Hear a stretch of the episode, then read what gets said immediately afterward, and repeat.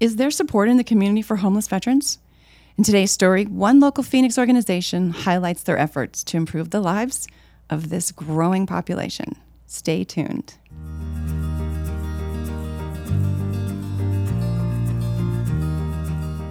Welcome to Stories of Hope. I'm Christine Hotchkiss. Each week I bring you stories that inspire, educate, and give you hope. I want to thank my sponsor and podcast producer, The Motivated Mind Group.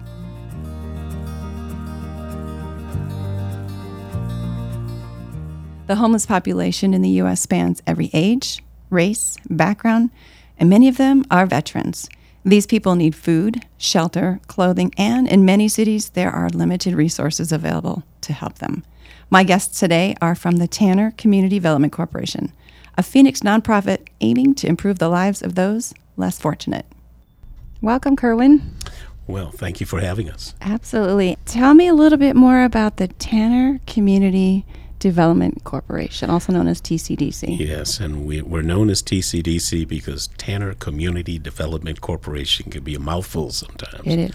But TCDC is, we were, as I like to say, birthed by our church, Tanner Chapel A.M.E., which is the oldest African-American congregation in Arizona, even though we're not exclusively African-American. And in the year 2001, our pastor decided that we needed to include more outreach into the community. So TCDC was formed as a separate nonprofit, doing outreach into the community for health and wellness issues, for youth, for families, for seniors. Families as a focus. Oh, definitely. Community. Yes. Well, community especially, and with a focus of the African American community, but inclusive of anyone who's in need that we feel like we can help. We make sure that it's all inclusive. I was going to ask what the mission statement is, but I don't think there's a mission statement because you sent me a lot of information. I'm just going to say, what is your mission? Well, the mission really is just to try to help people have a better life. That's in a nutshell all of what we do, and along with what I consider kind of our social services arm, our outreach arm to help the community. We also have a development arm. We are currently about to launch a project that we've been working on for quite some time. Developing a community of casita-style small homes for homeless veterans, or I'll say previously homeless veterans, because once they get there, they're no longer homeless. Correct. Is this anything related to your program of the tiny homes? Yeah. You know, good question, because I stopped saying tiny homes. Okay. Because so many people had different perspectives of what a tiny home was. Mm-hmm. And I wanted to be more precise on exactly what these are going to be, some 400 square feet, some 600 square feet individual units. But they are not like you see sometimes on TV where you have these homes rolling down the street. These are permanent structures. And it is not transitional housing. This is permanent housing. And part of the main piece of this community is there'll be a resource center on site for any of the services that the tenants will need, whether it be job training, whether it be help navigating their health care through the Veterans Administration. All of the different needs that the people that will be living there in this community, they can be helped through this resource center that will be on site. So you're saying it's not transitional, so this is permanent. So the veterans come in there, this is now their home where they stay. This is now their home. Oh, wow. And a lot of some of the research that we did, showed us that veterans do better when they have their own to take care of. Correct. So if you put them in a big apartment complex, it's one thing, but if they have their own unit that they can take care of on their own, they thrive. They do a lot better than being put in where you have to share share several walls with different people. Well, and from what I understand, veterans, they have a different, their mind has been changed. The things that they've been through and the Me Too factor, it absolutely is going to be a comfort to them. We had a gentleman on here not too long ago, and what he spoke about, I can understand why you're saying what you're saying, and now I understand how this is put together. Yeah. And this community is going to be truly a community.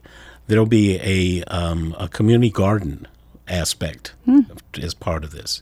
We'll have a dog run that will be part of this, so that those, because a lot of the veterans that are currently out on the street or homeless, they would refuse to come in if they can't bring their pets with them. Understood. So we wanted to make sure that we accommodated that as well. How has that impacted the community?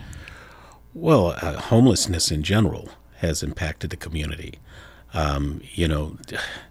It's once again, when people don't have somewhere to lay their head, it creates all kind of other problems. And the fact that a large percentage of the homeless population are veterans, and these are people that that actually dedicated their lives to keep us safe. That's something that I think is just it's not something that anybody should look to accept.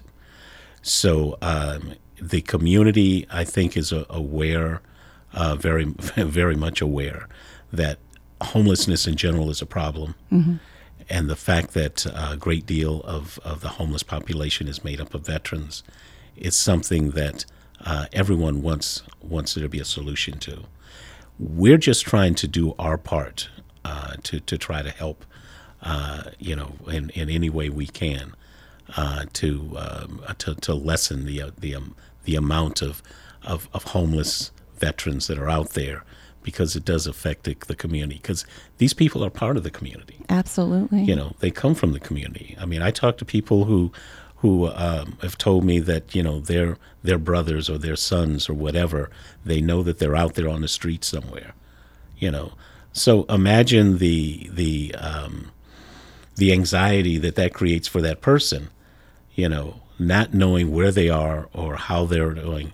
I mean, it's 115 degrees, for God's sake. And some people wouldn't believe that's the true degree, but it is truly the temperature here in Arizona right now. And there are people that are living out on the street in that heat. Yeah.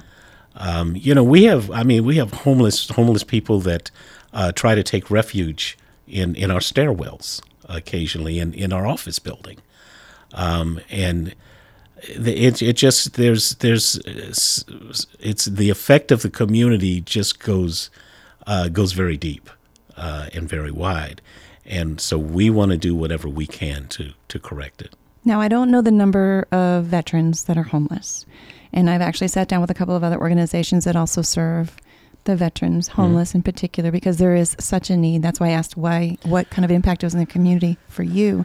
Sure. How many veterans will you be able to house? Yeah, there will be 37 individual units that will house the veterans in this particular community. Okay. However, we are already planning for our phase 2 and looking for other properties to do similar programs for veterans or for other homeless populations.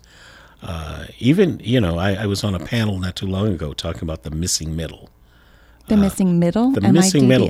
When you talk about housing, the housing shortage in this town, there are folks that have regular jobs that normally would be the middle class. They can't afford to live in the areas where they work. Right. This is considered the missing middle. Mm-hmm. And we talked about the various things that possibly we need to do to even correct that. Because if everybody ends up finding a house or an apartment that they can afford way away from where they work, well, that means now you're tying up the freeways coming in and out. It just creates more and more problems. Mm-hmm. So that's another issue that we're hoping that we may be able to do something about, is having not only housing for homelessness, to correct homelessness, but also to help just the housing shortage in the greater Phoenix area. Thank you. And thank you for wanting to find a home for the homeless veterans.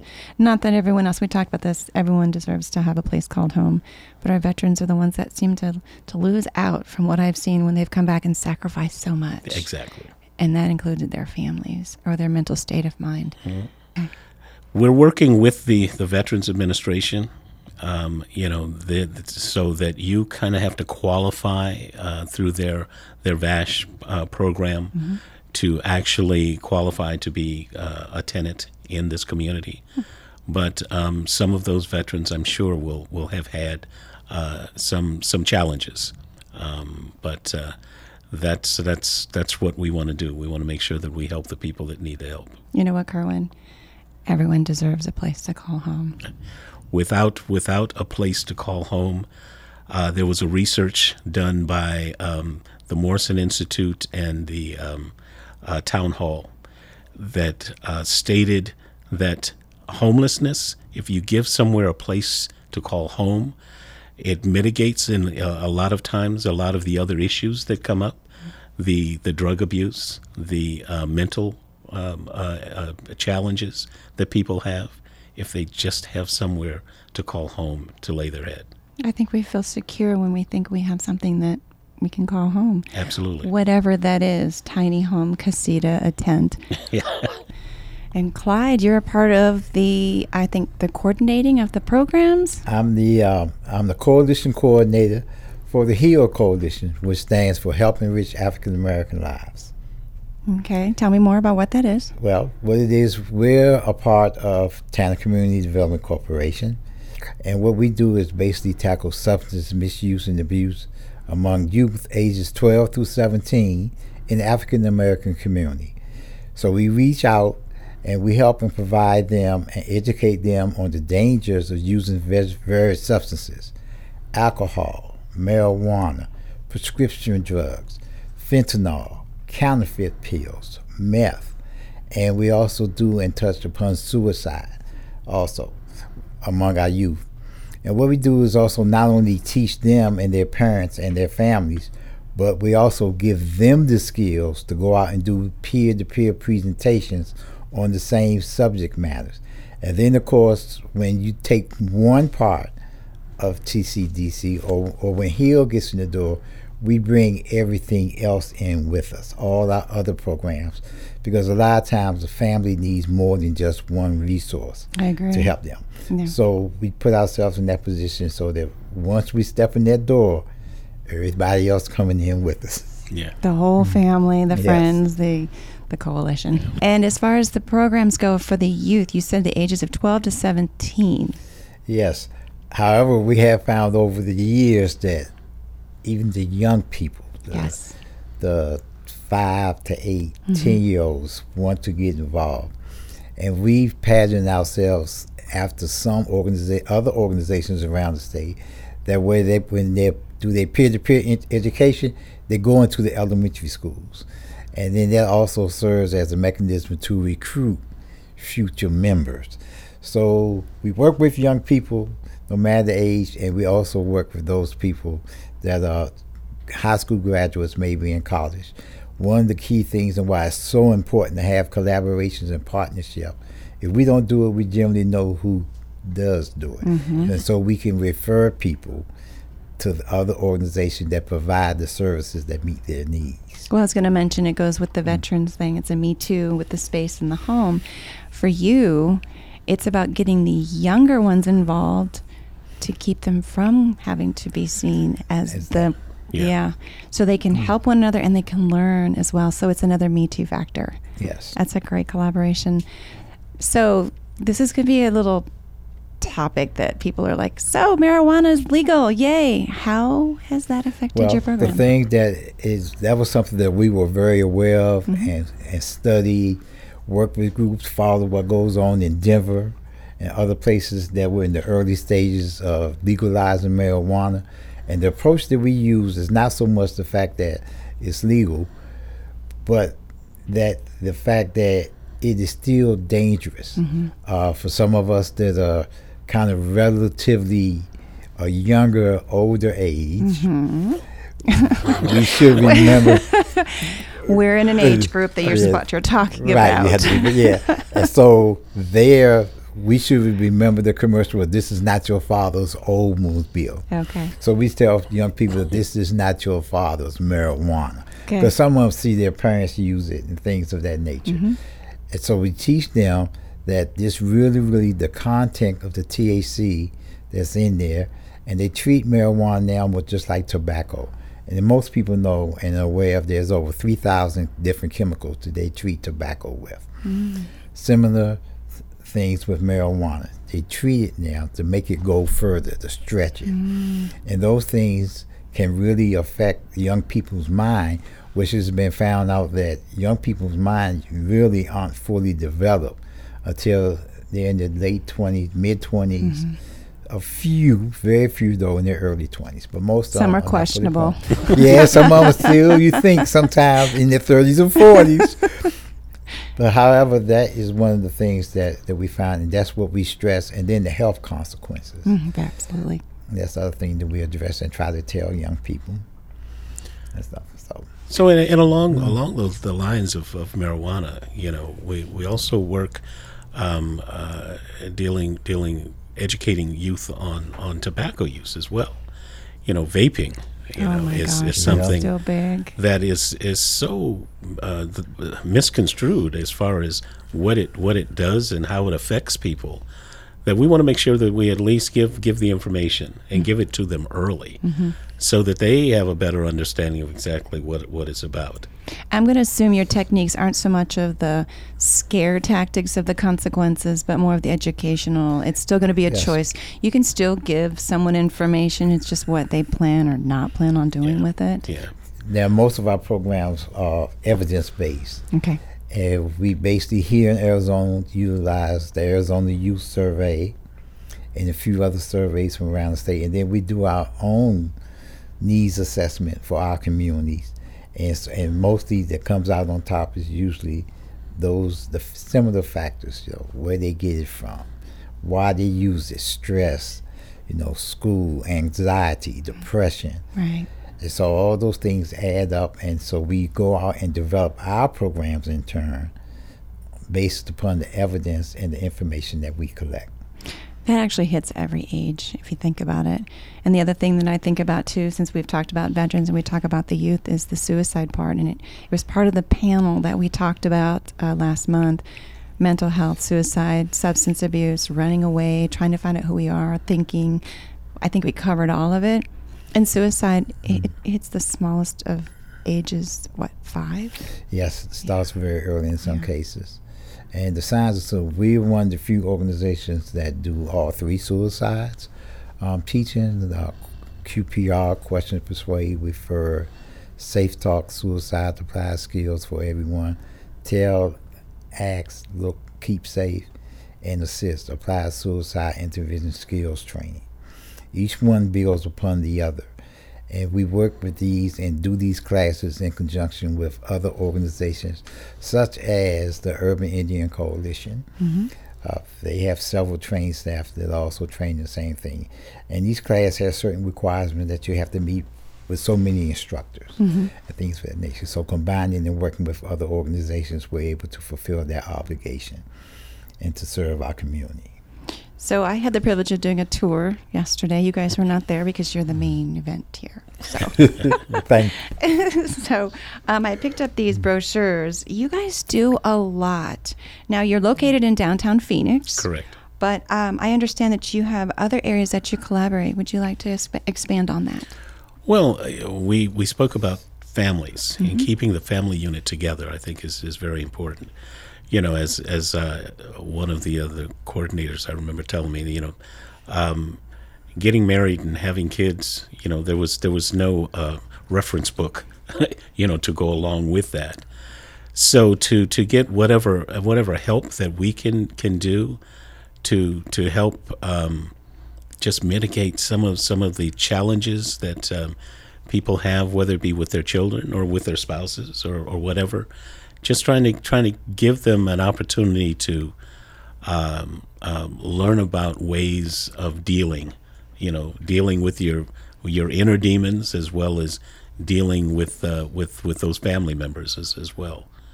So how are you reaching the community? How are people finding you? But some of the ways that we reach out into the communities are not only through our collaborations and partnerships with such organizations as SACLE, Substance Abuse Coalition Leaders of Arizona. We also work close with an organization called Positive Invent Sports, which, as you know, is run by David Jones. Reverend David Jones. Give him a shout out. We also work very closely with Wholeness to Peace, which is a relatively new organization, business that was just formed. We work closely with them. Yeah, these are licensed therapists. Right. Yep. And then the Black Therapists of Arizona. I always get their name wrong, but they're a recently formed group. We partnered with them. We work with several other coalitions around the state, such as the aforementioned Urban Indian Coalition, Tempe Coalition, the Wild Coalition, way out west, that's down in Buckeye, Rise Up Glendale, Rudd, which is up in Glendale, Arizona, of course, and at least 40 or 50 different organizations around the state. And so that allows us to utilize our resources and also utilize the resources of other people, things people bring to the table. And we also have a national presence. We work very closely with the DFC, CADCA, and we were actually afforded the opportunity to speak at their conference last year in Washington, D.C. At the Harbor. Lauren Grisard and I did. And then as a result of that, we were able to participate in a national forum that took place a couple of months ago that included a coalition from Alabama and Detroit, Michigan. So we were able to get our messages out there, let people know, hey, we have a lot of things going on here in Arizona. Some of it's pretty innovative. A lot of people around the country are coming forward, and some of them, they are asking us. You know, sometimes we get calls. Clyde talked about all of the different collaborations. We also do a lot of work of doing outreach as well, reaching out to the schools, reaching out to other organizations, along with the help of Positive Image Sports. We have various events that go on. We have a monthly bowling event, for instance, which actually just brings people together and gives us an opportunity to let people know what we do, and other organizations give an opportunity to let people know what they do. You know, we're about to break the record of the Guinness Book of World Records on how getting the number of people dribbling a basketball at one time. I mean, we're talking about 9,000 people that will be out there. We'll have a chance to tell our message to a lot of folks. I look forward to that because I've been asked to be one of the ambassadors. There you go. Not sure what that does, but to see the community come together, absolutely, the cause, and then the faces that people are going to be having out there to say a Me Too. Yeah, it's another Me Too, right? Absolutely. Yep. And if I may, that takes place October the 14th. Okay. Yeah. Is when that happens. They're right around the corner. Yeah, it's coming up quick. Mm-hmm. What other programs that I didn't ask about that you want to make sure that our listeners and viewers want to make sure that some of the things that we do with seniors. I mean, we have, Tanner Properties, our sister company, has developed 5 senior housing units throughout the valley, and gives us an opportunity to go in and work with seniors. We have them doing something called chair yoga. We have a transportation program to help them get to the market so that they can buy groceries. We do a lot of things with the senior communities as well, just to help them have a more pleasurable life, to have activities so that they don't get stuck staying in their apartments. Gives them a chance to come down and interact with each other and do different things, and providing activities that we provide for them. I think I'll put the label of quality of life on that one. Quality of life, that fits very well. I think so. Okay. It's not the Me Too. It is a Me Too with the seniors, but it's the quality of life. We have, there's a program that we have, Celebration Circle. There are a lot of people that they need a way of expressing the positives. And what we have found is getting just a group of people in a circle where you go around and talk about the most positive thing that you can think about. Wow, that's powerful. That, and so that they can leave there thinking about the positive rather than all the negatives that they brought into the circle. Kerwin, I'm always telling everybody, celebrate your life. But what do? We celebrate our birthdays. Okay. We celebrate our anniversaries. Right. We celebrate holidays. Holidays, and then there's anniversaries for people getting married. Some are not married. Okay. So there's different milestones in people's lives, and some people don't have children. So it's like, wait a minute, there's me. Mm-hmm. There's all about me. People are like, why are you always doing this? Because it's about me right now. This is my life, and I'm gonna do the best I can to live it as best as I'm able to, and to celebrate. Every day we get to wake up. Maybe we're gonna have a struggle that day. Maybe we woke up with a struggle still from the day before. But then think of the other things that you don't have a struggle with. Sure, absolutely. So, and I'm always thinking the outside the box thing. But celebrate you. I love that you would have a circle that says, what's good today? Yeah. Not focus on what's not going our way. Because we could all dwell on that one, could we not? Yeah. For sure.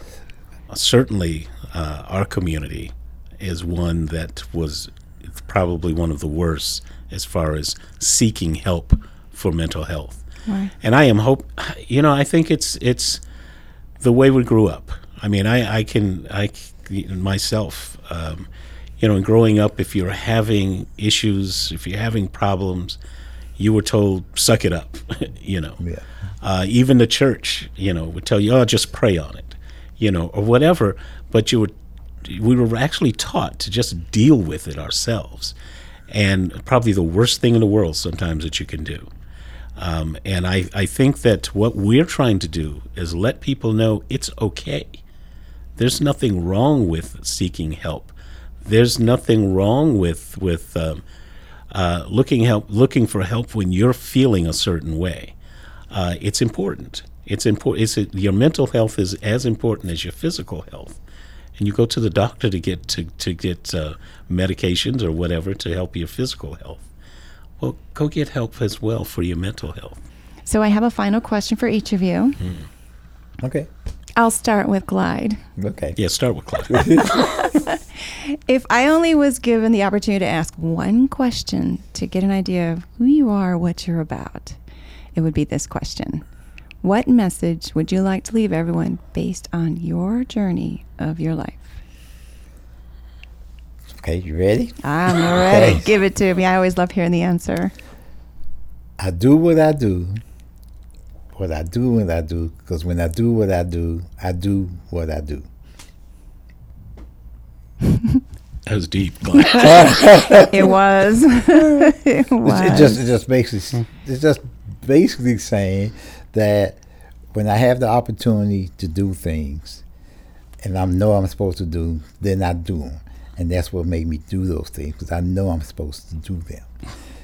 For those people who got stuck in the middle of I do and I do and I do, thank you, because I do understand. Okay, you're welcome. Oh, are you going to give me a riddle too? Oh, no. Okay. I didn't know if it was the same question. It is. So what message would you like to leave everyone based on your journey of your life? My background has always been in financial services. I mean, whether it be banking or investments or insurance, that's been my career up until somehow I ended up in nonprofit. Mm-hmm. And I think that because I was so involved with finance, that I finally got a chance to do something for people that didn't necessarily have anything to do with, or as much to do with money directly. It's so much more fulfilling when you do something for people that directly affects them, whether it be helping homeless veterans, whether it be educating kids about anti-tobacco, anti-drugs, or these things, and maybe I'm just getting old, but these things are more fulfilling to me than all of what I've done from a financial standpoint to help people. I have to say, with your answer, Kerwin, and knowing you just a little bit, I feel the passion when you speak. Well, thank you. I really do. So thank you for your answers, both of you gentlemen. And thank you for sharing more about what TCDC does and how you're making an impact in the community. This inspiring story was brought to you by MMG, your global creative agency based right here in downtown Chandler.